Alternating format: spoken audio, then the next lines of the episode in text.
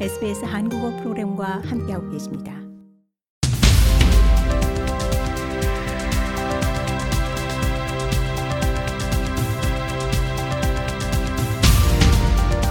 Australia, Korea, and world.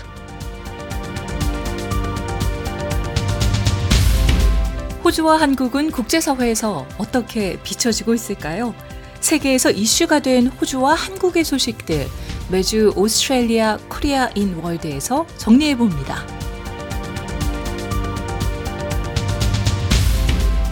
매주 수요일 세계 속 한국과 호주의 소식을 알아보는 Australia Korea in World 시간입니다. 지난 시간에는 100만 년 전에 생성된 얼음을 캐기 위해 남극 횡단을 시작한 호주 연구팀에 대한 소식과 3월 9일 WBC 세계 야구 클래식에서 격돌하는 한국과 호주 야구팀 관련 소식 알아봤습니다. 이번 주 Australia Korea in World 어떤 소식이 기다리고 있을까요? 조철규 리포터와 함께합니다.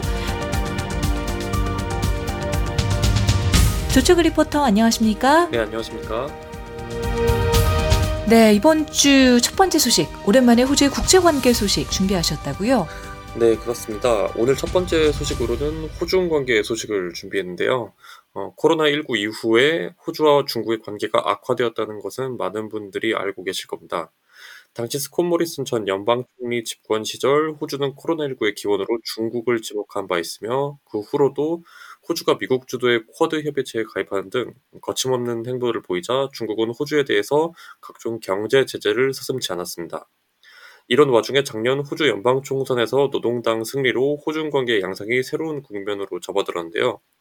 특히 최근 중국에서 호주산 석탄 수입 재개를 검토한다는 소식이 들리면서 중국 수입 업체들이 호주산 석탄 확보 경쟁에 나선 것으로 전해졌습니다. 지난 6일 블룸버그 등 해외 언론에 따르면 호주의 석탄 생산업체 코로나도 글로벌은 이미 중국 기업들과 원료탄 판매 장기 계약 협상을 진행하고 있다는 소식을 전했습니다. 그렇군요. 이 지난달 페니웡 외무장관이 약 2년 만에 중국을 공식 방문하면서 호중 관계 개선의 여지가 보인다는 이야기가 있었죠. 이런 관계 개선의 첫 신호로 중국에서 수입을 전면 중단했던 호주산 석탄 수입 재개가 이뤄질 수도 있다는 거네요.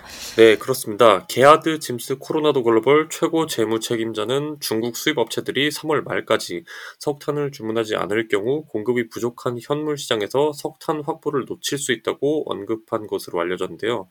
어, 중국의 호주산 석탄 수입 재개에 대한 기대가 큰 것으로 풀이됩니다. 네, 그러면 여기서 호주의 대중국 교역 지표에 대해서 조금 살펴보도록 하죠. 이 중국에 대한 호주의 투자 규모나 주요 수출입 품목 어떻습니까? 네, 우선 호주 외교통상부 자료에 따르면 2021년도 기준으로 호, 중국에 투자된 호주의 투자액은 약 748억 호주 달러인데요. 반대로 중국이 호주에 투자한 금액은 918억 정도인 것으로 파악됐습니다. 외국인 직접 투자 FDI 규모도 중국이 압도적으로 많았는데요.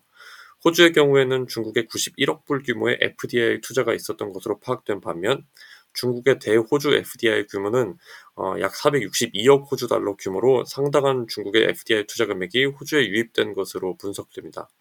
또 품목을 살펴보면 호주가 중국에 수출하는 품목은 아무래도 철광석 등 석탄과 천연가스, 금, 금같이 이제 호주의 주요 수출 품목인 자원이 강세를 이루고 있고 유학, 관광 등이 뒤를 잇는 것으로 보입니다.